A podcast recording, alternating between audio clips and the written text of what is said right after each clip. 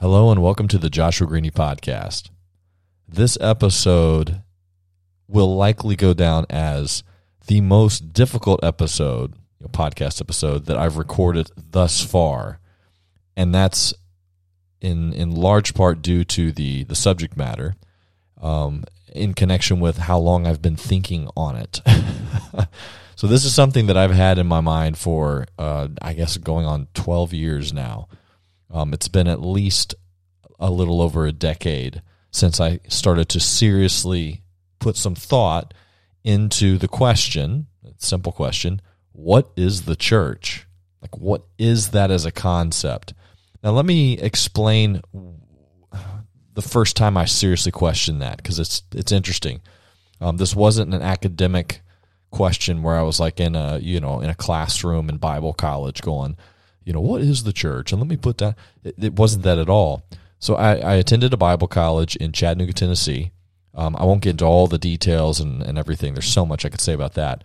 But I'm halfway through it. So you know, it's like 2010. I'm, I think I'm about two years into the, the college experience.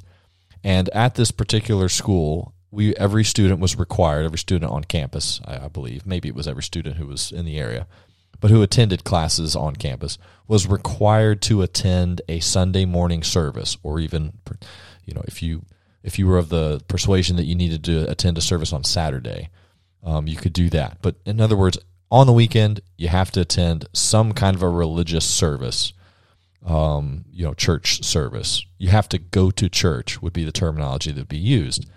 And so there was a there was literally a church building. So there's this building that is literally a five minute walk from the dormitories, and I didn't have a vehicle uh, through college. I didn't need one. It was a small campus, and so I simply would get up in the morning. This is the the first or second, the first two years I went to this this church group.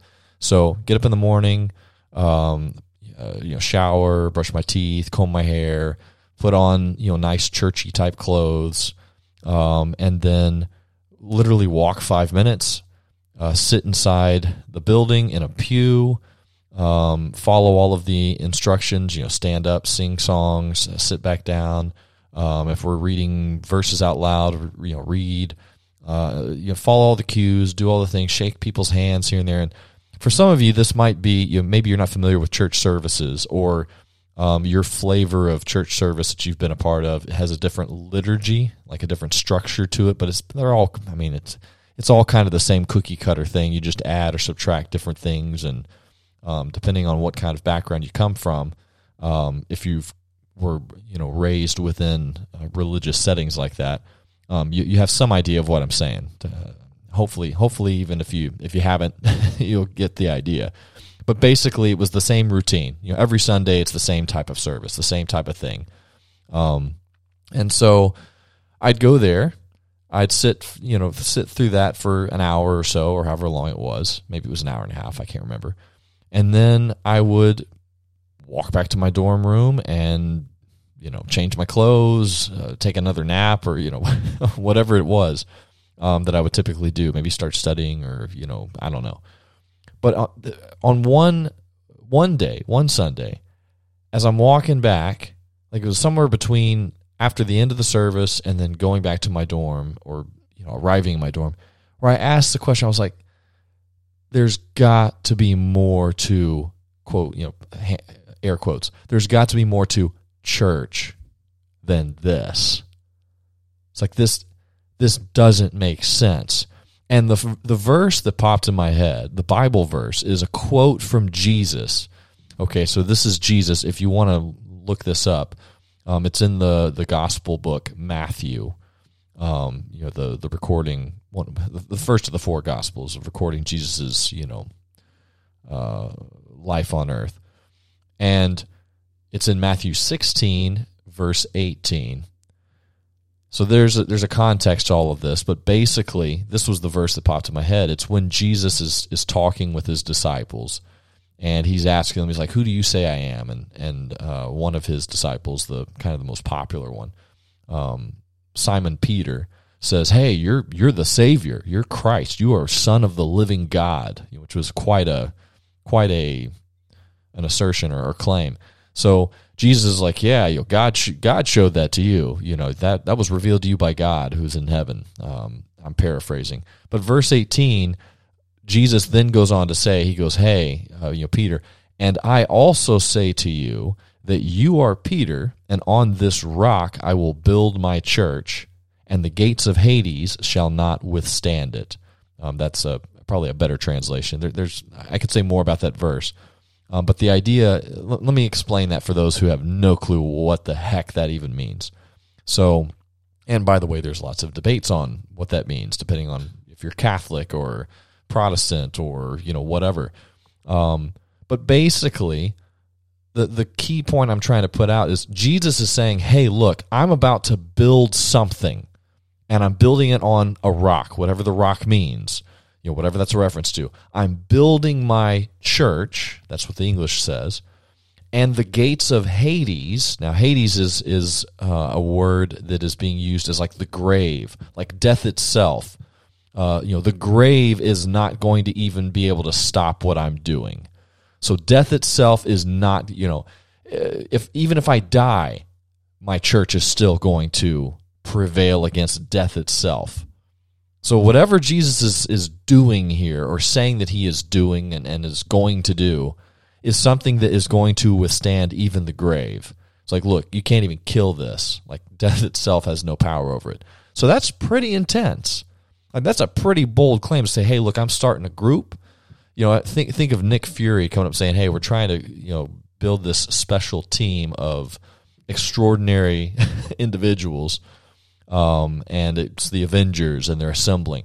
That's you know why is that just as an aside why is that such a such a interesting concept especially here in the West and maybe I don't know maybe in other cultures around the world too well, that's kind of a cool thing. It's like a bunch of people coming together and they can't be stopped and they're going to fight against evil. Well, maybe that's kind of playing off of the same theme here. I mean, this is Jesus saying, "Hey, look, I'm about to assemble my own, you know, group of of peoples. I'm about to build my church, and death ain't even going to stop me. You watch this. I'm going to bust the grave wide open." Type thing. Again, I'm paraphrasing, but that verse immediately popped in my head. It's one I've known known uh, very well and I'm sitting there going, okay, Jesus didn't die for this, meaning Sunday morning service experience that I keep having, like that I've had for most of my life. It's like they, when Jesus says, hey, "I'm going to die for," you know, I, died for the church. You know, I, again, I'm there's scriptures and stuff like that that you may or may not be familiar with, but if Jesus is literally saying like, "Hey, I'm going to come and die and do all this, you know, I'm going to do all this stuff on earth. I'm going to be willing to sacrifice myself on the cross and have this bloody, horrible death, and I'm dying for the church, which I'm building, and uh, it's it seems so like epic and awesome and intense." And then I compared that to my Sunday morning ritual routine thing that I, you know, grew up doing um, and that was being forced to do but I like I wasn't doing it begrudgingly. Like I was cool with with going. Like it was just regular but I was like there's there's got to be something more than this. Like this can't be it. And so then I was like the, the next thing I was, I was like okay I want to figure out what the word church means because this this seems like it's missing some major ingredients. That was kind of where I you know the way I was kind of thinking of it. And so basically from that point forward on the side as i was doing all of my other bible study stuff because there were classes where you had to read certain books of the of the bible um, as you're studying through them and you know there were tests and things on them so as i'm doing that as i'm doing all my regular studies i'm on the side making notes. I'm going okay here's a here's a, a, a verse in english um, in the text where it uses the word church okay let me write that down okay here's this one and then uh, this isn't this hard um, for those who this might might seem intimidating or, or, overwhelming. It's not that hard with the resources that we have online for free. There's one called Bible Hub. Um, I think it's it might be biblos.com. Let me look it up real quick. Um, it, it, had a name change at one point a couple years back. Uh, let's see here. But basically, it's a website that it's it's not as user friendly as it should be. Um, but I've I've managed to be able to use it for what I want want to use it for. But basically, yeah, it's BibleHub.org. So that's B I B L E H U B, no spaces, uh, dot O R G. So on this this website, and I'm sure there's plenty of others that, that might do the same type of thing, you can literally look at what's called an interlinear uh, translation of the Bible. So you can take the English and look at it with so interlinear, meaning two different languages, with paired with the Greek or the Hebrew. In other words, the original languages that the the texts, the biblical texts, were written in. Um, you can look at both of those. So, uh, in I was particularly interested in the New Testament, which was written in Greek, which has the term church used. That's where kind of the idea of the church is. That's where Jesus is saying, "Hey, I'm about to build my church." So I'm like, okay, I want to see every single verse in the Bible, specifically the New Testament section, every single verse in English that has the word church. I want to see what that word is in Greek. I want to see uh, if it's the same word that's being used. You know, is it are they are they translating the Greek word in as church? uh, You know, every single time. And then I was like, okay, I want to look at the Greek text and see. Let me just look up the word. Well, I'm kind of getting ahead of myself. The word for church is ecclesia, which by, bears a striking resemblance to the Spanish word iglesia, which is literally just a, a transliteration um, of that. They're just pulling ecclesia and then translating it directly, uh, kind of phonetically, um, as iglesia, ecclesia. Um, and again, we don't really know how the this Koine Greek was pronounced. But the point is this: you can literally click on the word ecclesia, and it will bring up every single Greek verse in the New Testament that uses that word, and then you can see what word it's it's translated as in English. So, like it was literally just a, a, you know, I just had to do it. just okay, let me look through this and see what all these words mean, see how they're used. Uh, let me look at the definition of the word ecclesia in the Greek and you know, translate it into English, and you know the etymology of it, the history of it, um, the particles it's made up of. I mean, these are all stuff. These are all grammar type things and, and you know English study stuff. But I I was familiar with all of that. I'd done some of that just learning Spanish, and so anyway, what I came to discover was I was like, okay, every single time that it says um, you know ecclesia in Greek, it translates as or no, no, no, I'm sorry. Every time you see the word church in English, the word, the Greek word they're translating as church is ecclesia. Now, there's other times where they they translate it as a different word. So every time ecclesia appears in the Greek, it's not always translated into English as church. Sometimes it's a different word. It could be congregation, it could be assembly, um, and it may be one or two other words. I'd have to go back and, and look at it. But the uh, the fact of the matter is, I was like, okay, now I'm getting somewhere. And so here, let me let me just show you the the first thing that blew my mind. Um, when I looked up the definition of ecclesia, I was like, okay, I, and I was studying a little bit of Greek. Um, I think I was either studying Greek at this point in time, or I was on the verge of, of starting. Like I, I would later take two classes uh, of beginner Greek, you know, Koine Greek. Um, so I became even more familiar with kind of the gist of some of the, the, the words and stuff in, in Greek. Okay. Ecclesia is made up of two words, uh, or two parts, let's say. So the main the main part is from a verb which is kaleo, which again I'm not uh, probably not pronouncing it correctly, but the point is kaleo, which means to call. Uh, to it's you know like giving a call, and then ek, the first part. So ek kaleo, ek meaning out of. So the idea of ecclesia is a word that comes from called out and then or called and then out. So it's the idea of called out ones, you know, a group of people, people um, who are called out of something. Um, so that was that's kind of the basic etymology. Now that's not necessarily what the word means. Like I mean, so you don't want to make that mistake. Just as a general rule of thumb, if if you did the same thing with the word butterfly and you go, okay, butterfly, it means okay. So the first part is butter. So that's like a stick of butter, and then fly. So, so butter the fly. Oh, so that's what butterfly. It's like no, no, no. Butterfly doesn't mean that at all, even though it has those those two words combined.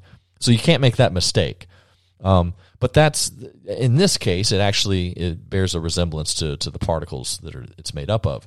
So you have ecclesia, which is a group of called out ones, and that's used as the word church. And what I found was every single time that it was used, that ecclesia was used in the in the text, in the biblical text, it was always translated as a group of people. In general, like that's what it was, a group of people. The context would show that it was a group of people, and they weren't always Christian.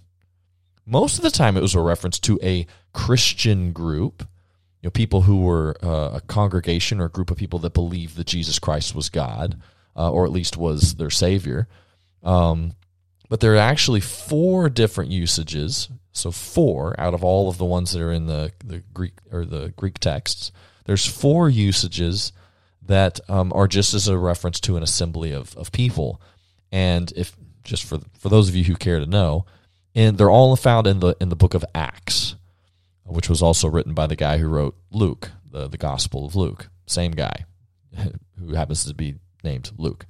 So in Acts 738, let me see if I can pull that up real quick. And I've got the New King James version here just to make it a little bit easier for, for reading. Um, I'm not really don't I don't care to get into a debate of what the English, you know, which is the best English text, KJV only. Like there's so many, there's so much. There, ah, there, those are other podcast topics. But um, let's see here, Acts seven thirty eight. Uh, it says, This is he who was in the congregation in the wilderness with the angel who spoke to him on Mount Sinai with our fathers, blah, blah, blah. So you'd have to read that to see what the context is. But this is this is Stephen, the martyr, who is um, giving an address uh, before a bunch of religious leaders, and he's referencing uh, Old Testament history, history of the Jews. He's talking about different things that happened, and um, he talks about in verse thirty-eight. He says he uses the term ecclesia. He goes, This is he who was in the ecclesia in the wilderness. So the, the word ecclesia is being translated as congregation in this in the New King James version. Maybe it's maybe it's translated as assembly or something, or maybe church in, in other English translations. But there you have a case where it's not necessarily the Christian church following Jesus Christ. This is a reference to, you know, way before Jesus Christ was on this earth um, you know, or was born into the world uh, of the Virgin Mary. Like that's this is way before then. So there's one case. Now these are still God's people, um, but uh, but it's not it's not necessarily a Christian church, as it were. Um, the other three are in chapter 19 of Acts. They're in verses 32, 39, and 41. So let me pull that up real quick. So this is where this is where the apostle Paul and oh, who was with him? Uh, was it Silas? No. I'm trying to trying to look through here. Uh, let's see. Paul's good Maybe I'll see it here. But the point is this: it mentions there's a group. So Paul and oh, is it Barnabas? Ah, it's going to kill me. I should have looked that up beforehand but they they start preaching and they're they're sharing you know, the gospel. They're spreading this this news of Jesus Christ being you know the uh, uh, the savior of the world and all of that. Um, and that's going against the religion of this the the city that they're in. They're in Ephesus, and so they kind of get people riled up, and there's kind of a mob that's forming. There's a group of people, and they're all they're all saying, "Great is." Diana of the Ephesians, um, which is their their goddess. And so let's see, yeah, 1932. So it says, Some therefore cried one thing, and some another, for the assembly was confused, and most of them did not know why they had come together. Now, that word assembly in the Greek is ekklesia. So it literally is saying, Some therefore cried one thing and some another, for the ecclesia was confused. Now, that's not a Christian group. This is a mob that formed, but they assembled and they didn't even know why they had come together. They had no clue why they came together, but they had assembled for something. So there's a, there's some confusion going on, and that's that's uh, in verse 39 and verse 41 in that same chapter it's the same group of people that are being referenced when it says this assembly or whatever. It's it's it's that same group. So these these aren't christians. These aren't a christian group of people. This isn't a sunday morning church service. This is the word ecclesia being used to describe an assembly. So all of that's important to me at this point in time, when I'm looking through all of these passages, I'm like, huh, that's interesting. So every time the word church is used in the Bible, in the biblical literature, it's always a reference to a group of people, sometimes a small group of people. It could be two or three, uh, you know, people in, a very small group um, that are meeting in a house uh, or are you know, meeting in as like a mob out in the street. But you know, if we if we take away those four exceptions, um, and the rest are all reference to the Christian church, you know, coming together, um, you still had you know, the same idea. It's people. And I was like, oh, well, now I understand why everybody was saying a church is not a building; it's the people. Like we, I've heard those mantras, but then we still say, hey, we got to go to church. Hey, did you go to church? Um, I went to church. Like the, the, we still use those terms even though we say it's not a building. We can destroy the building. Like some of you who aren't haven't been a part of uh, you know weren't raised in religious circles like mine uh, or raised in them at all. You, you might not understand you know why I'm I'm mentioning all of this. But those of you who have been, you you, you might be chuckling, or you might be upset at me for for mentioning it. But literally ad nauseum, I would hear these mantras um, and I was like, it, it, it rang true, but it didn't resonate, let's say. And it wasn't until I did this word study and really started questioning, like, what the heck is the church? What does this mean? What did Jesus start? What was he dying for? What was his goal? What was like? What, what was all this about that he started? Uh, because it doesn't seem like whatever whatever we have, whatever I'm calling the church, whatever I was raised with, that doesn't seem like it has the same potency um, that Jesus was wanting to infuse uh, within it. I don't know how to, to say that better.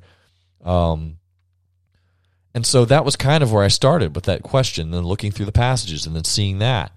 And then it was like, oh man, I gotta, I, I gotta tell people about this. Like, I, I don't know. It just, it just seemed to me as, as if I had asked a question that I assumed everybody else at some point would ask and then come to a similar conclusion that I had. Like it didn't seem like there was this, you know, great light that just, you know, you know, the clouds broke and light came down and I had this, you know, oh, you know, moment of clarity of, oh my goodness, now I've received this, you know, deep truth that was hidden for ages, you know. It just seemed very basic, like, oh, dang, I, I how in the world did I miss that?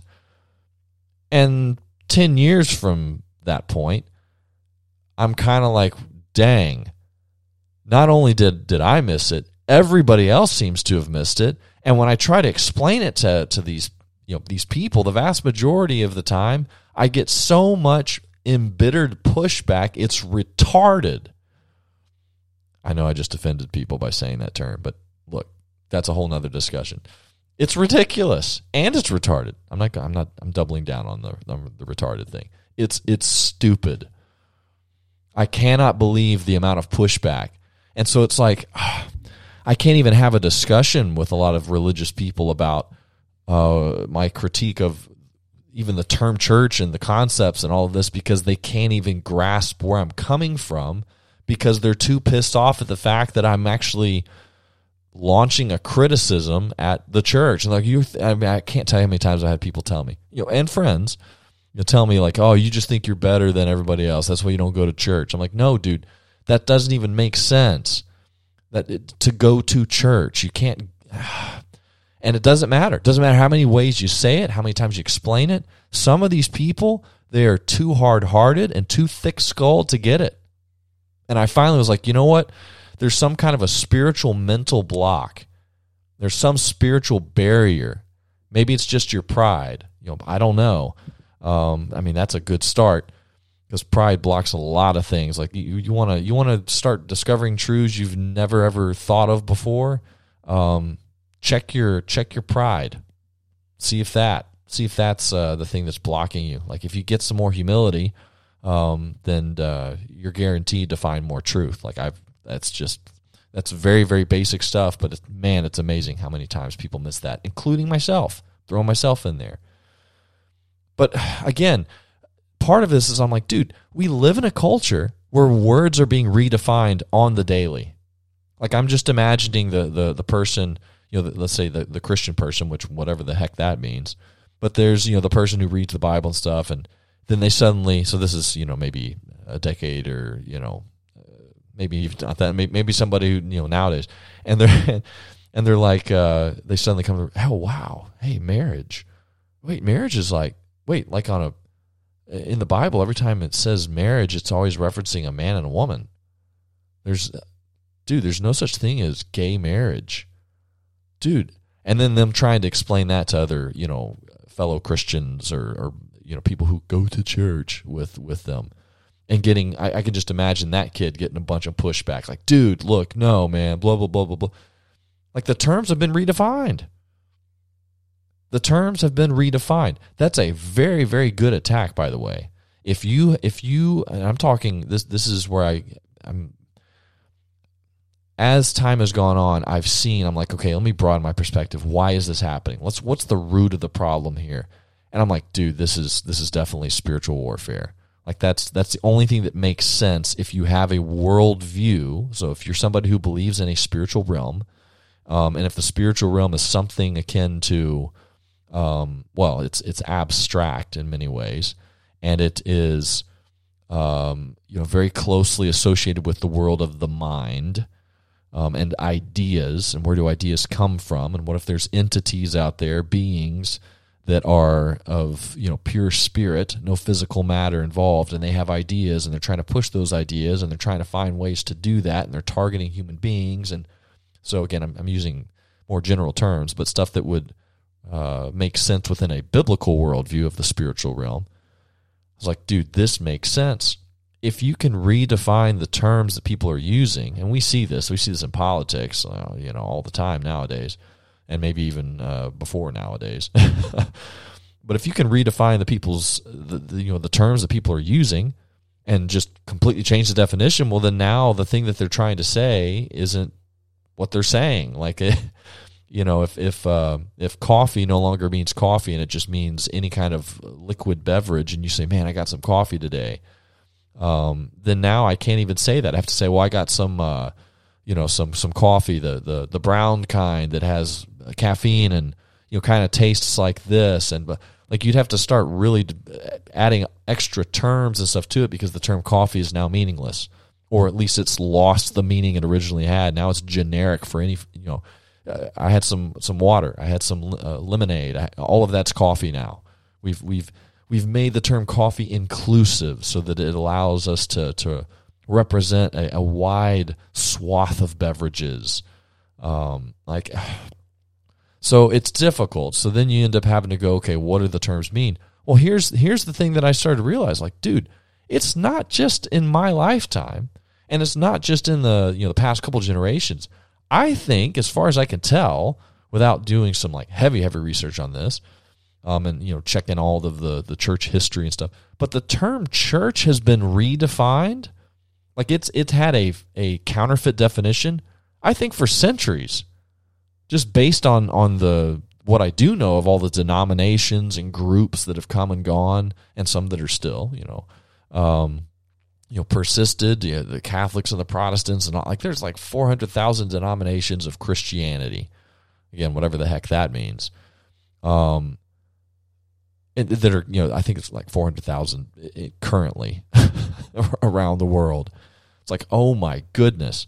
So what the heck does that mean? Is that four hundred thousand different churches, and then there's smaller churches that are parts of those? Like, I, I, basically, we've we've all been inculcated with a false definition of whatever the word church means, and there's a whole routine and ritual a, you know, a whole routine and set of rituals uh, and and other doctrines and other terms because if you have the so if, if in other words think of the word church as like a foundational definition for christian living okay so somebody who says jesus christ jesus jesus is my savior um, and i'm not even going to say they say he's my god or he is god uh, because the, the creed that I find in the, the New Testament is Jesus is Lord. So that just means Jesus is the boss. He's the master. He's the Lord. Um, uh, we'll leave it at that. So this would include, you know, Jehovah's Witnesses, Mormons, people, you know, people that the Christians would point fingers at and all that. Anyway, the point is, people who are saying, okay, Jesus is Lord, He's my Savior, I'm going to follow what He says. Um, how do I do that? Oh, I need to live in some kind of connection with other people who say the same type of thing, and that's a church. Okay, I'm going to live with them. So that's you know so that's how I live. I live in harmony and in fellowship or whatever with these this group of people, and then we do stuff in the world together and, and try and you know uh, get converts or you know whatever. There's there's but, but basically it starts there. I start as an individual who says Jesus is Lord, and then I start trying to follow whatever Jesus says. And if he built this church thing, then I've got to be a part of it somehow, and it's his body or whatever. Okay, I'll do something there. Okay, so how does that function then? Oh, it functions like this. Okay, so so there's a pastor, a head pastor, and there's some prophets uh, and apostles, and uh, there's some elders and bishops and presbyters and deacons and leaders, and uh, I, I got to be a member and worship services and uh, shepherds and uh, we're one big family and and uh, we're kind of cultic and like well, you know, click club go to these things concert blah, blah, blah, blah, blah. like all of these other things which I just kind of rattled off are then piled on top of the word church. Like they they have their meaning in the context of whatever the word church means. So church is a foundational type definition in my mind um, now, it's not the bottom, like there's stuff underneath it, but it's one of the lower levels of this skyscraper of beliefs, let's say, and doctrines. And so, in other words, if you have a flawed definition of the word church, then you're guaranteed to have flaws on all of the levels above that. Okay, so if there's a crack in the in the foundation of the second floor of this skyscraper, then there's going to be problems on the third, fourth, fifth, sixth, and all the way up you might have one giant crack that goes all the way to the very top. Maybe it doesn't reach the very top, but the, the point is with that metaphor, you have problems down here at the bottom, you're going to have problems all the way up. And so then you end up talking with somebody on the 50th floor, and you're using terms like pastor, preacher, elder, deacon, member, uh, worship service, um, you know, whatever you start using those terms and you're talking with somebody who is not even on the same page. Like they're they're using those same terms, but they're defined completely differently. Um, depending on how they've defined the word church, it may be two separate skyscrapers, if we want to use that analogy. One person standing on one flawed definition of the church, the other one standing on the other flawed definition of the church, and then they have flawed definitions of all the other stuff. So in some sense, like when I started thinking like that, I'm like, I can understand maybe why there's you know so much pushback and people get upset and kind of bitchy when I when I start questioning the church or throwing questions at them. Again, questions that I wrestled with. I'm like, dude, what do you think about this? Dude, come on, man. Like, no, look, you're just making excuses. Just, why, aren't you know, you, you just need to go to church. I'm like, that, dude, that doesn't even make sense. The church is a group of people. I, well, you can go to a group of people. Well, yes, yes, but that's that's that's semantics. I'm, what I'm, I know I'm talking some. What I'm saying is, if I meet with people during the week uh, who are Christians uh, and they come over to my house and we fellowship and stuff, then I've you know I've I've gone to church essentially. Well, no, no, you have to go to it on Sunday. Like Sunday's the main like dude, if you're not doing like that's the you have to do that. Like that, other stuff's good. Like don't stop doing. But if you're not doing this, like that, okay. Well, what about the sacraments? What about like are you having? And sorry for the the, I'm doing a, a voice. Um, it kind of. And I'm not putting it in a flattering light, but I'm so sick of hearing all these stupid arguments. And they're very, very stupid. They are stupid because they're they're simple they're too or simplistic rather. They're simplistic. They're coming from people who have not thought about the term, and the reason I'm doing the voice like that is they're people who have not thought about it, uh, but yet still have the uh, like an uh, some arrogance behind it. Like, well, look, look, you just. So that's where the voice is coming from. Another way to think of it in my in my mind now is basically, to me, church, the way it has become in terms of like what it is, the essence of what that is, because it's not defined correctly, it's basically a clique, a club, a cult, a place where concerts happen. so there's the alliteration, but I, that happened by accident. I was like, click, club, cult. Like, well, heck, sometimes it's just a concert, but business. So there I'm breaking the alliteration. It's, oh my goodness, it's a business.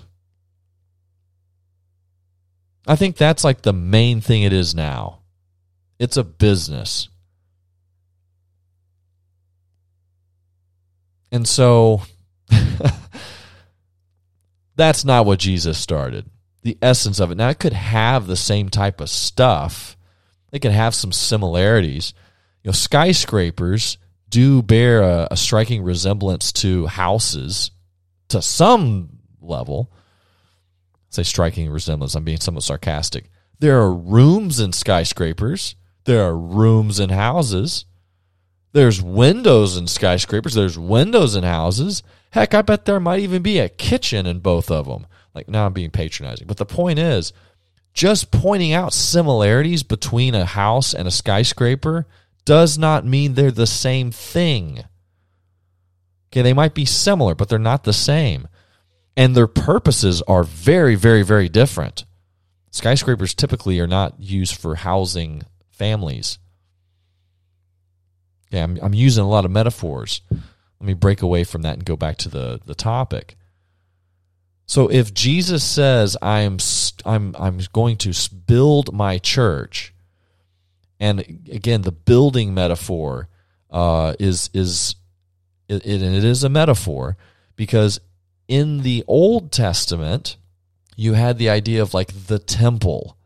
The temple is where God resides. God's spirit is residing in a location, a physical location, and it is the temple. And the temple was built with stones. In the New Testament, you have this concept that Jesus you know, starts is all right, now I'm going to, instead of using physical, you know, rock stones, instead of assembling those and, and having a temple where God's spirit and presence resides and his power and glory and all of that, I'm going to build a quote unquote temple out of people. God's Spirit is going to reside within people on an individual level and on a collective level. So, assembling living stones as a church, as a living temple, as a place where God's Spirit can reside, that's a that's a very different uh, or an upgrade. Let's put it that way. That's a huge upgrade from the old covenant, the old uh, system of doing things, and then the types of sacrifices that were offered. Like the okay, so this is getting a little bit off topic, but the point is, when Jesus is saying, "I'm going to build my church," he's talking about building people and building a a a, a, a, spiritual place of residence for the Spirit of God, the Holy Spirit. And this gets into all kinds of theological cans of worms of the Trinity and the Holy Spirit and Jesus and God and all of that. But the point is, if that's what the church is, and if it's distinct, like if it's a a it's a it's a stark juxtaposition with the temple, the old school temple, the physical temple. Uh, well, we have physical bodies, but it's if if what Jesus is starting is a spiritual reality that is different because now it's it's mobile. Now it's human beings. And these human beings can move around and they still have the holy spirit within them. They have god's spirit the spirit of truth within them. And then when they come together something happens that otherwise wouldn't. Well then the question is well what happens? What is that? What does it mean then when these christians these individual christ followers disciples what does it mean when they gather together. Does does the Holy Spirit manifest in himself more? Like I don't know. Like all of these types of things are spiritual realities that then have to be, you know, talked about and and there's doctrines and stuff all around that and there's spiritual gifts and there's and then it's like, huh, okay, maybe the the the better way to describe that is instead of a building, it's a body. It's like cells. It's like uh, and the the New Testament doesn't use the term cells like the cells in our bodies, but it does use the term members, meaning like my arm is a member of my body, um, my hand is a member of my body, my leg is a member of my body. Like there's different parts of my body, my physical body, that are called members. There's another term that's been redefined and abused the heck out of. You've got to be a member of our church. Are you an official member? We have a membership and you get a photo taken and we have a membership thing. It's kind of like when you go to school and you graduate and you have like, we, are you a member? Sorry, I'm being patronizing again. I hate, I expletive hate the definition of member as it's used in the man, I really want to curse right now. as it's used in the institutional church, we'll call it that. Let me just throw this, interject this little thing in. Back in 2019, I literally, and even before that, um, I have had prayers where I'm like, God, please destroy the institutional church. And I mean that. These weren't, I was like, destroy the institutional church, the institutional church. Quote, quote, uh, uh, scare quotes around church again, because it's not the real thing. Destroy the f- institution.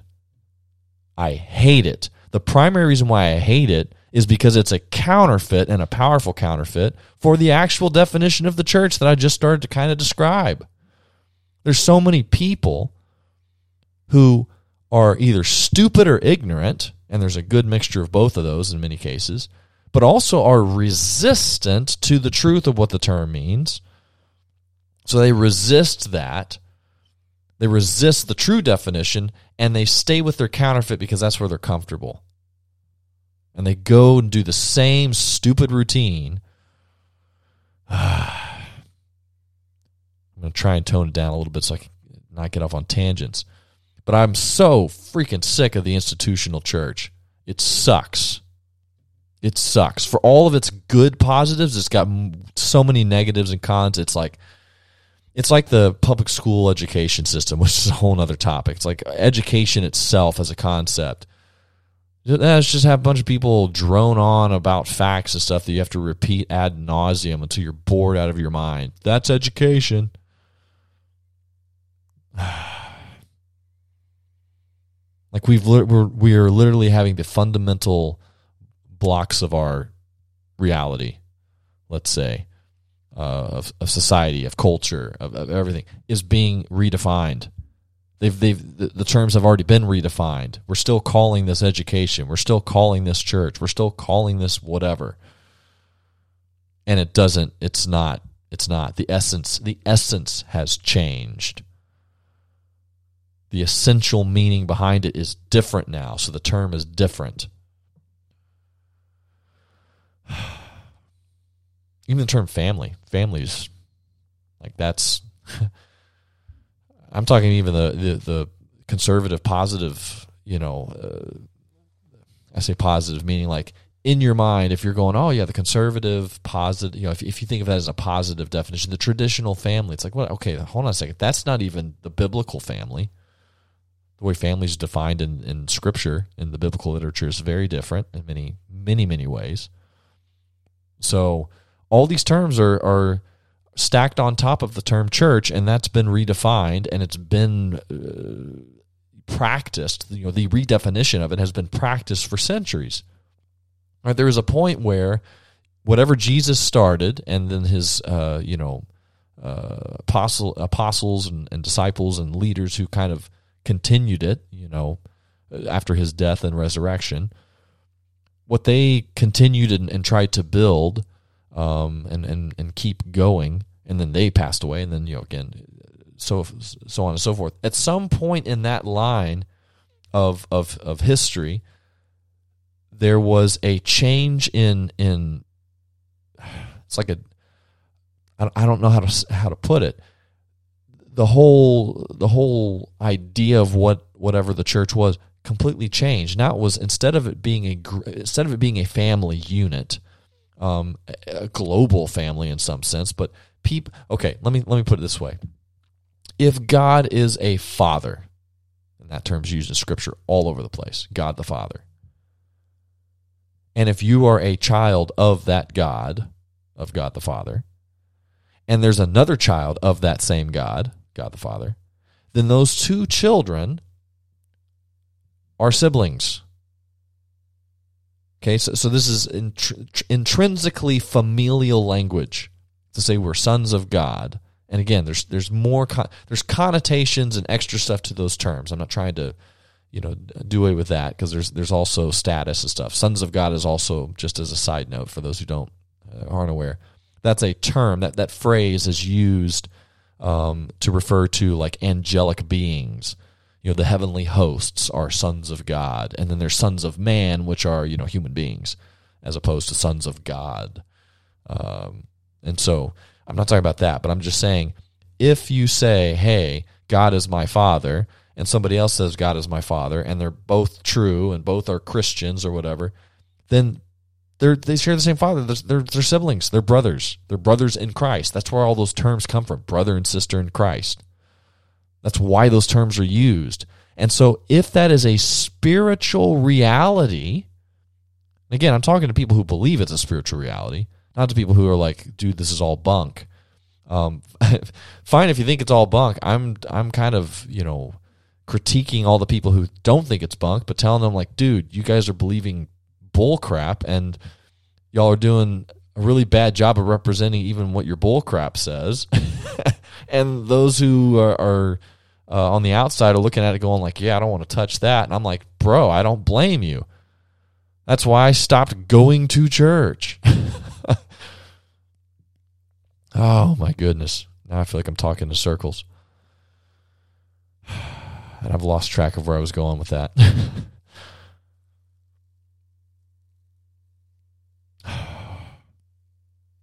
it's like I said, this is a difficult episode to, to put. Like I made notes and stuff beforehand, um, but it's something I've made mental notes on for the past decade.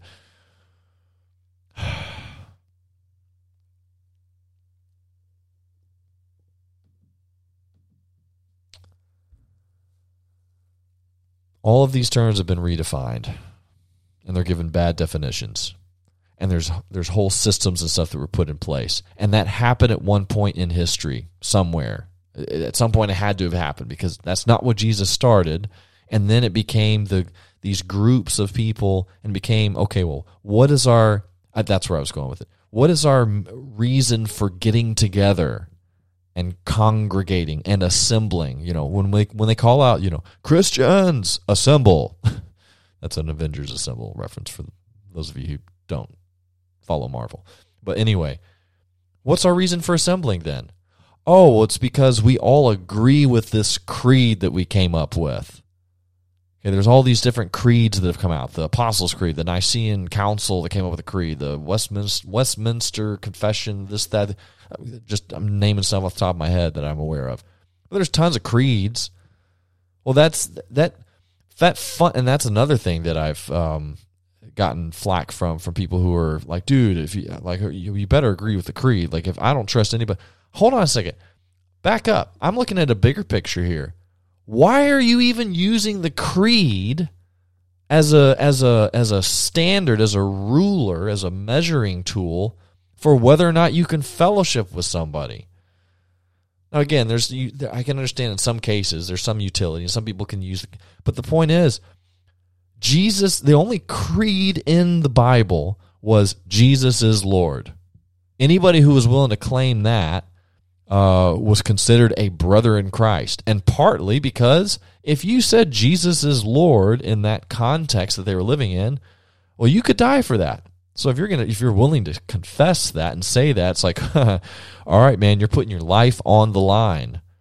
Like you could literally die for that because now you're saying that you have a, a king or a lord or a master who's above the political leader of the time.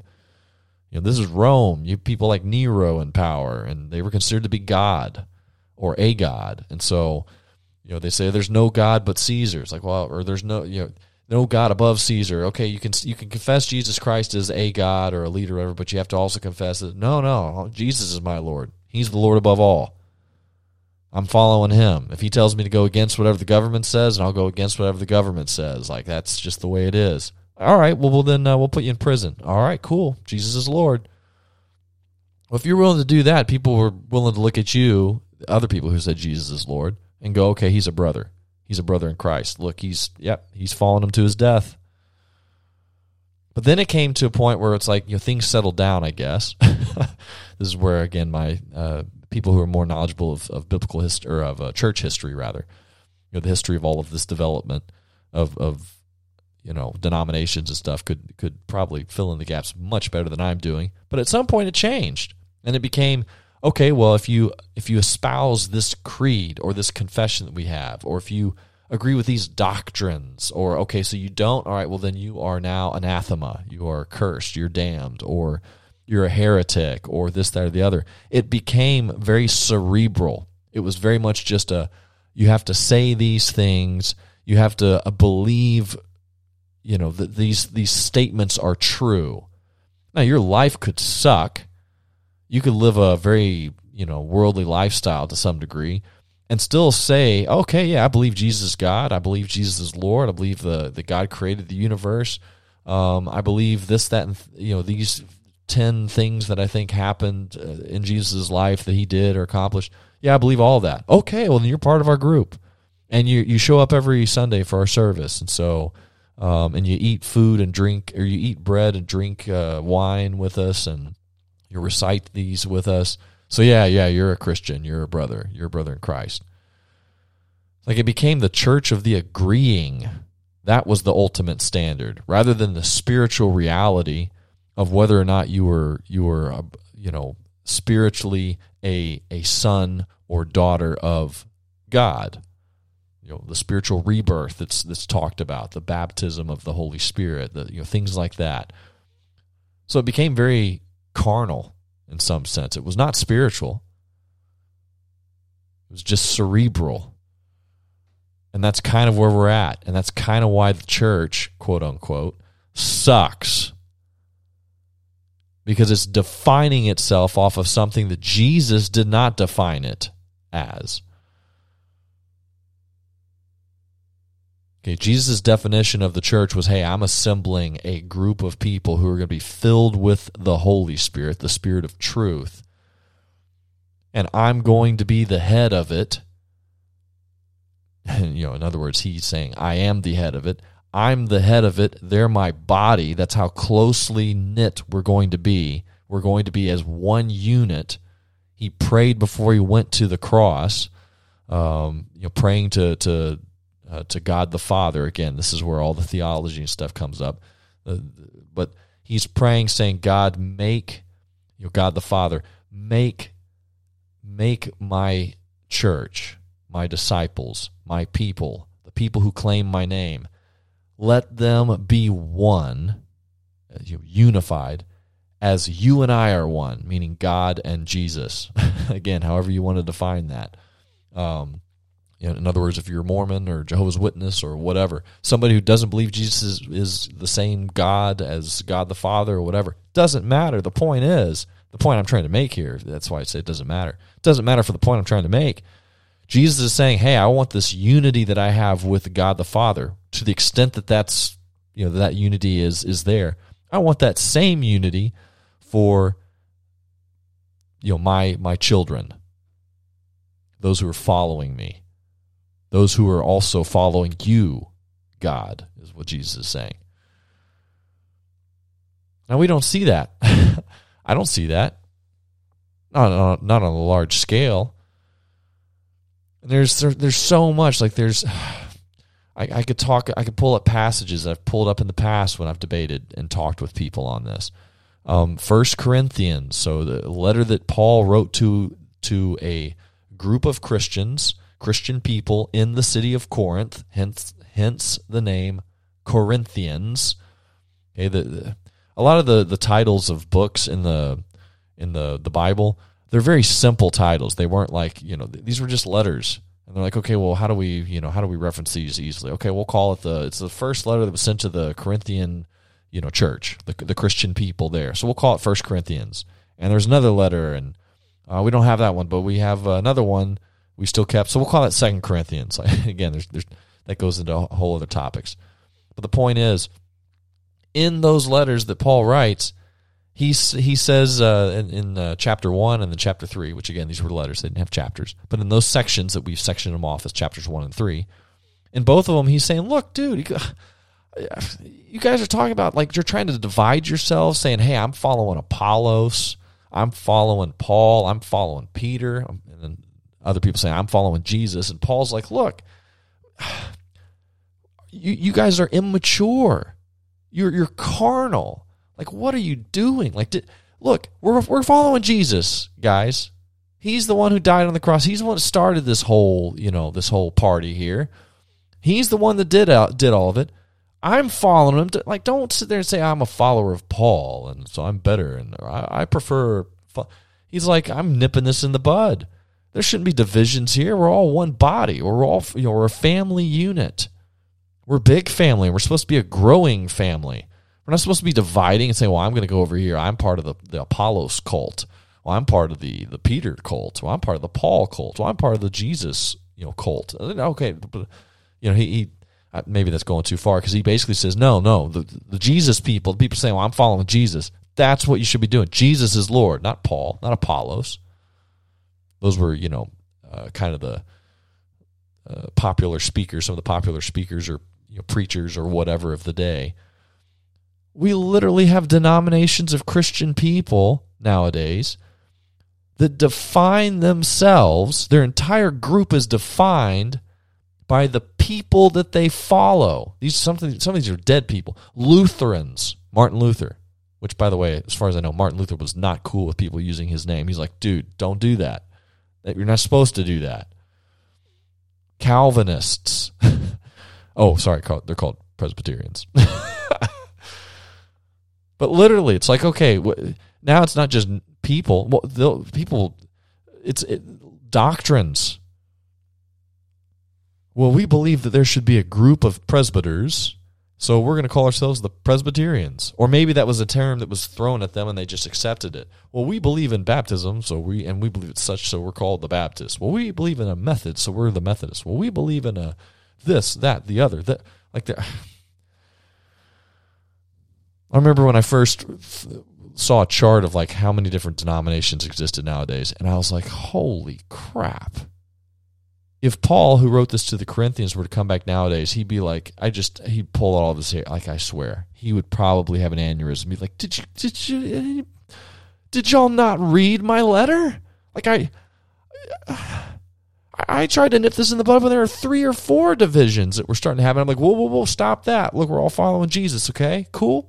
Cool. We're all following Jesus. We're not following Paul. We're not following, like, we're following Paul to the extent that Paul's following Jesus. And I'm talking about myself here. So if I'm not following Jesus, then, you know, don't follow me.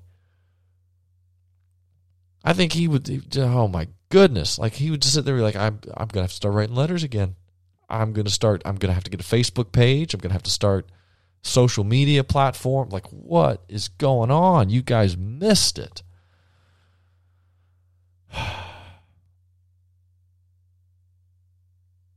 This is just my introduction, by the way, to, to this whole thing. I knew I wasn't going to be able to put everything I wanted into to one podcast, but I was like, I got to at least put something out there uh, just to get the ball rolling. Because there's there's stuff I could reference. There's there's other people who have put out the like, okay, this is what the church means. This is the, the and I even have notes from stuff that I made. Like, there's once you define church correctly, then you can start understanding how it functions, what it's supposed to do. Because it's like, well, who's going to lead? What about the leaders and who has the authority and the flow charts and this and and what do you do if there's this person and, that you know the and you get into all of these other. There's answers to those, but if you start with the wrong definition of what the church is, then none of those things make sense, or they're going to fit. You know, you're going to start shoehorning them in, in in ways that they were never meant to be to be put in. You're going to start saying things like, "Okay, I'm throwing this one out there." I keep having people I've had people throughout my life like, well, do you have a mentor? Well, do you have accountability partners? And I was like, what are you talking about? Have you? Do you even read your own Bible? Like, uh, you could read it in English and still see uh, the stuff that you're saying is is incorrect. Like, it doesn't stand the test. Like, ah, I have nothing against accountability partner. I wish I could find that term somewhere in the Bible where it says, "Thou shalt have an accountability partner. Thou shalt have mentors." In in sure, mentors would be great. There's nowhere in the Bible says thou shalt ha- must have a mentor to function as a Christian or as a believer in God or whatever.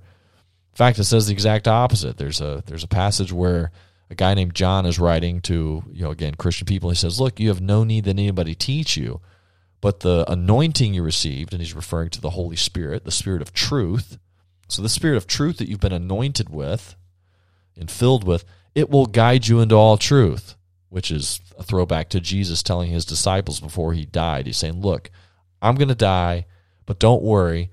The Spirit of truth is going to come and he's going to guide you into all truth.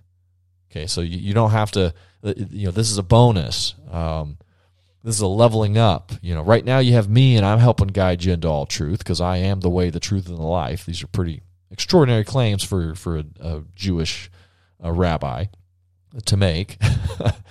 So Jesus is making statements like that, saying, "Hey, I'm the way, the truth, and the life. Follow me." Um, and they're like, "Okay, guide us into all truth." He's like, "Okay, look, but I'm going to die." Well, Jesus, you can't die. No, no, don't worry. I'm going to die, uh, but uh, then I'm going to resurrect, and uh, and then after that, the Holy Spirit's going to be given, uh, the Spirit of truth, holy meaning set apart, the Spirit that's above all, set apart from all other spirits, you know, distinct uh, that spirit of truth is going to be given, and, and that spirit's going to guide all of you into all truth. Um, so, you know, even when I'm not here, like you, y'all could all be separated, and you're still following the spirit of truth. He'll guide you into all truth. We could talk. That's a whole concept. How in the world does that work? Again, it's a spiritual reality. So that's how's that work? well, maybe partly the way that works is if you have a spirit of truth as your spirit guide. I'm trying to throw throw a bone out there for the, for those who are less religious but more spiritual, let's say, or would define themselves as that. And seriously, I mean that. I mean that sincerely, though. I'm not kidding. If your spirit guide is the Holy Spirit, the Spirit of truth, and then you're reading the text of Scripture, would that spirit not guide you into the correct understanding of the words? And what if you're reading something else? What if it's not quote unquote the Bible or scripture or divinely inspired whatever? It's just a book.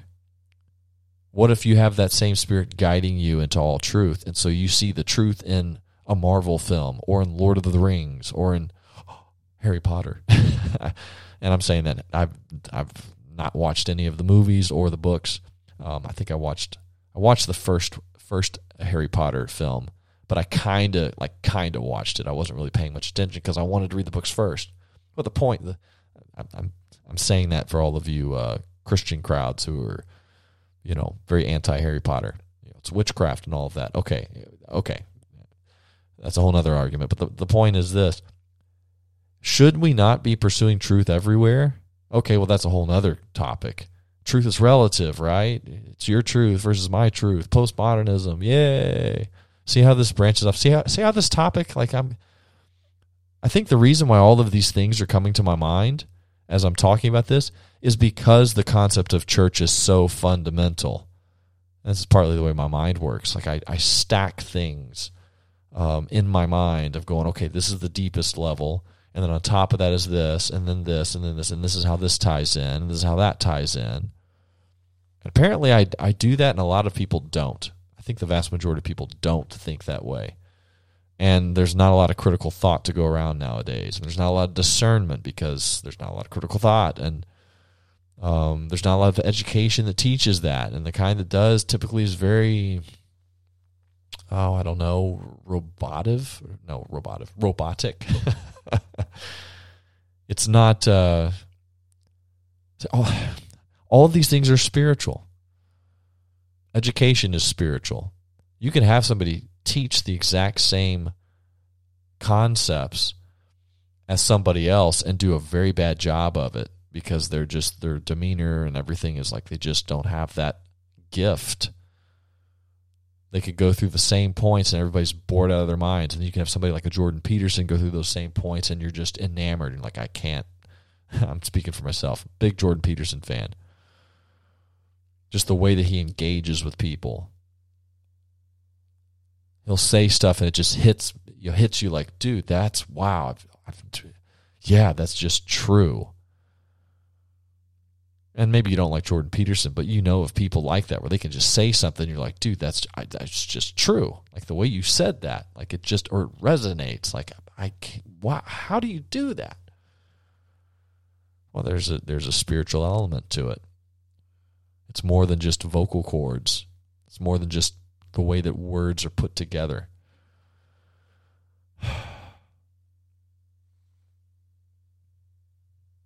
I'm trying to come up with a good uh, ending to this opening, this this first episode, podcast episode of the church, because I'm going to definitely delve into more at a, uh, in a in a future podcast for it.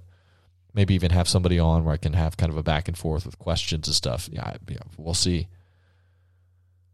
But I guess if I were to summarize it, I would say it is absolutely crystal clear in my mind that the word church is always and primarily and uh, what's the word? Uniquely.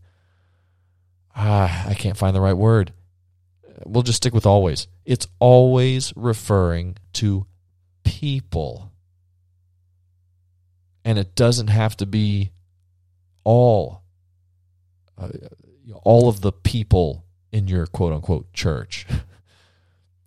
Maybe I'll say this. This is a summary, but it's also kind of a, something. It's it's adding a little bit of information. So to make it simple, the way that the word church is used, there's there's like three flavors of it. Let's say it can be a reference to. So okay, I'll give you an example. You could say to the church in Ephesus. Now, Ephesus is a city, so that could be like to the church in Cincinnati.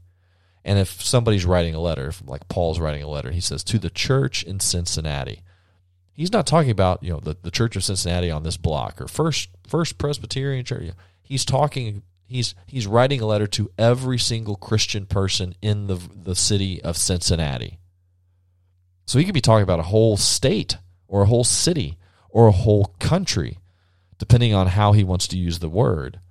But it's still there's a sense in which, uh, you know, what does it mean then to say that there's an assembled group of Christians in Cincinnati?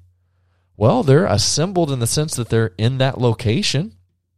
Now, they didn't all come together and congregate, but they are assembled, maybe maybe by God. Maybe God said, "Hey, I want to, you know, let me let me move all of these people here. I've got a purpose for every single individual in this region. I specifically, uh, you know, prodded them uh, in their spirit to get them to move here, maybe for ways subconsciously they didn't even realize. But there's a reason why every single one of them's here. And maybe Paul's recognizing that on some level, and that's why he's saying, hey, to the church in Corinth, like all you guys, all you Christians who are assembled there, maybe placed there by God. And so, you know, and maybe uh, hopefully, like hopefully, for their sakes and for for you know, I mean, there's reasons why book clubs form. People enjoy a book, and so they want to talk with other people who enjoy that book, and that's just for pleasure and for fun and all of that. That's not necessarily a spiritual thing with a fun book. I mean, I'm not saying there's not. We're spiritual beings, I believe, but all of these Christian people, hopefully, they themselves would, would, would even say, like, hopefully I can meet with other fellow Christians and talk with them and learn things from them. Because I you know, maybe I'm a new convert and I don't know much about this or uh, maybe I can get some help from this person or or you know just it just feels good to be around them and talk with them about spiritual things. Like anybody who who is highly interested in a subject knows they know you know this. You know that it's really fun when you find somebody else especially if it's hard to find somebody else like this who is highly interested in the same subject and you're like finally oh, okay finally i can talk with you and you know what i'm talking about and i can ask okay what do you think dude what about this? I mean nerds do it all the time. And i'm not trying to pick on the nerds. I, I throw myself in there. Star wars people talking about that. Uh, uh, sports. I mean people oh man dude i can't believe did you see the game? Like wow blah blah blah blah like there's a sense in which just that alone it's like oh dude you okay so you know okay so when paul said this what was he talking about? Especially if you're interested in it if it's not something forced like yeah look you have to show up like okay let me go back to my summary. The term church has has uh, flexibility in the like in how many people you want to group in it. So I could say to the church in the United States, to the church in Kentucky, to the church in Florence, to the church in Ohio, to the church in Cincinnati. You could you could do that and it still the word still maintains its meaning biblically, ecclesia, assembled. You could say, to the church that meets in Mike's house in Cincinnati. Like, well, his house, his house is, I know Mike, his house is pretty small. Like, there's 10 people, maybe, that meet there. And when do they meet? Oh, they meet after work on Tuesdays and Wednesdays, and then other days when they can meet, they'll also meet there at different times. That's the church that meets in Mike's house. To the church that meets over here in uh, Susan's house. To the church here. But they're all still the church of Cincinnati. It's not like you have Susan's church here, Mike's church there, the first church of East River Street, you know, or whatever. They're all one church one assembled group. Again, if Jesus says, hey, the church is my body, well, the body is assembled in correct order. That's the point. You don't, you, know, the leg is in its proper place, the hand is in its proper place. If, if everything's done correctly, then Jesus' body is ordered correctly. And it's one body. And it doesn't make sense to say, I'm a member of Susan's church, but I'm not a member of Mike's church. Like, no, no, this that's the Apollos and Peter and and well, I follow Apollo. That's that error. No, you are a member, or maybe it'd be better to think of like your group as a member of the body of Christ in the sense of it's like a hand. You're not members of a club where you have to sign your name on a piece of paper saying I'm joining a membership thing. Well, I got to know who. See, as a leader, as the pastor of this church group, I need to know who I'm responsible for, and we've got to designate um, this elder over here. He's going to have you five families under his thing, so we need to know who's a member of our church, so we know who to check up on and be big brother to, and make sure you're not sinning. Again, I'm I'm really struggling to summarize. Church is always a reference to people assembled to some degree for some purpose. Okay, there's a purpose implied uh, for Christians when they're coming together. Why are they being assembled? What are they trying to do? And is it possible you could assemble for different reasons? It doesn't have to be the same reason. It doesn't have to be the same time, same schedule, same boring routine every freaking week. So you can check it off your list and then go right back to whatever you normally like. Ah, the whole concept is flawed I'm not saying that there's nothing of, of substance that happens at this these designated times and places. I'm not saying that. But what I'm saying is that's not what Jesus started. That's not what he said he was going to start when he said, Upon this rock I will build my church. That's not it. Period. And you're an absolute fool if you say otherwise.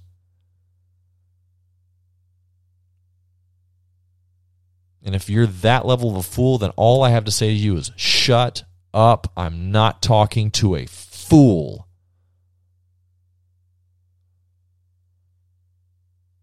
I really want to curse right now. but I'm so sick of talking to people who are fools and arrogant ones on top of that.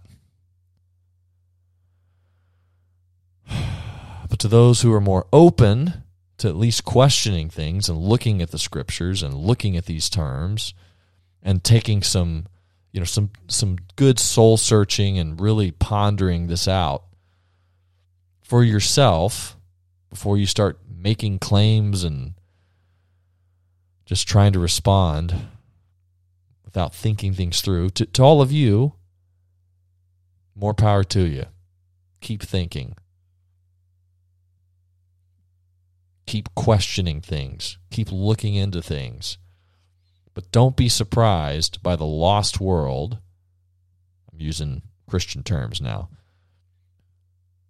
Who say that they want nothing to do with your church. They don't want to go to Sunday morning church services. And don't be surprised when I say the exact same thing and stand up and defend them too because they they don't have the the reasonings and arguments and stuff that I have. They don't have the insider knowledge, but they can sense stuff is off too, and they can sense that hey, this is a waste of my time, and that's kind of a shitty concert. Just to be honest, like I could probably do, and uh, the message was kind. Of, I don't even like. Why are we doing this? I'd rather do something else and spend my money elsewhere and not be reprimanded. Like at least when I pay for a concert, I know what I'm getting and it's a good concert and I want to go there. At least when I go to a business, I know that I'm getting a good product.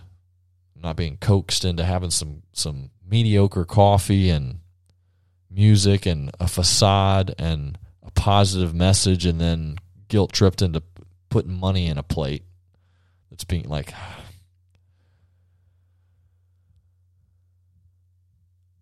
Well, we don't do that at our church. Our, our, okay, there you go again. Our church. Oh, our church. Our church. No, no, there's only one true church.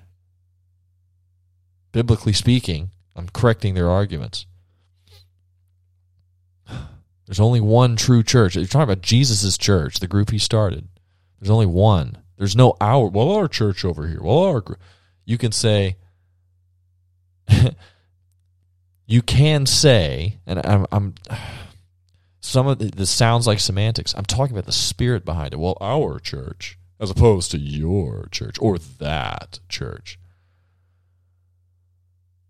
No, there's only one. When Paul says to the church that meets in this person's house, it's not that person's church. He's saying, "Hey, I'm referencing this specific group of people. Like, hey, hey, you guys. He might even know who they are. Hey, you know, Samantha, John, uh, Alice, instead, hey, the, the, to the church that meets at Susan's house, hey, you guys stay strong, man. I know you are going through a lot.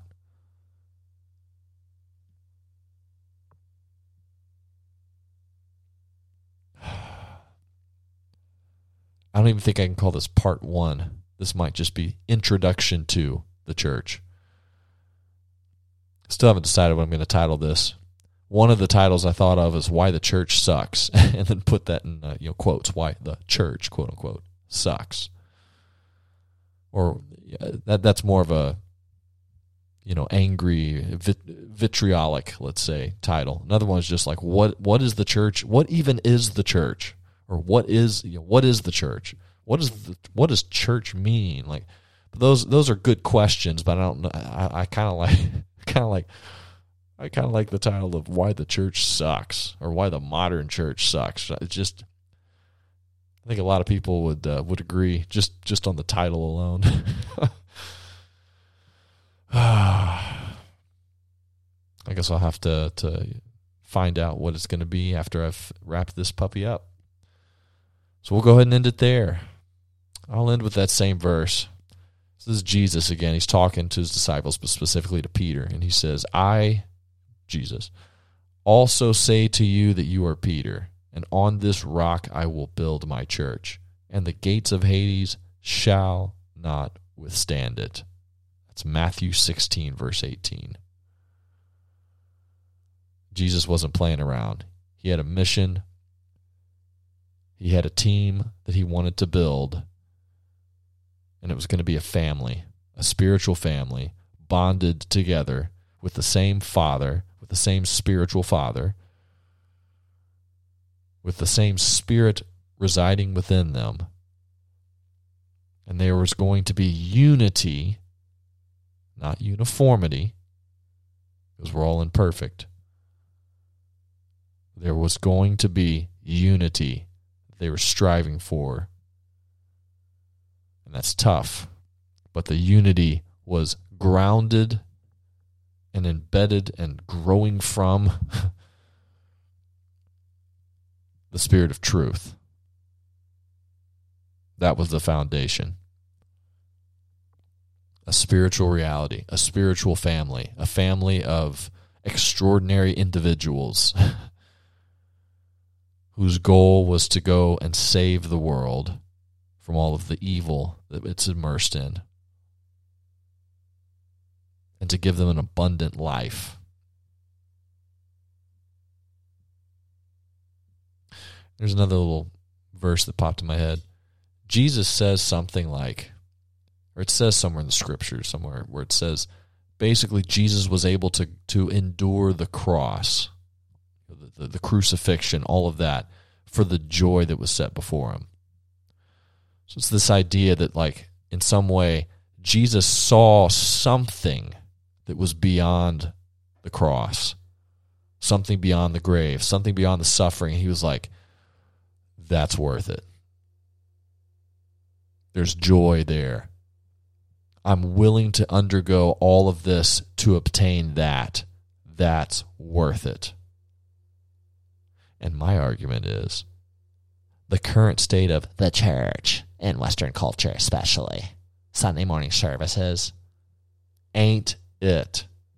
If Jesus saw that, I don't think he would have gone to the cross.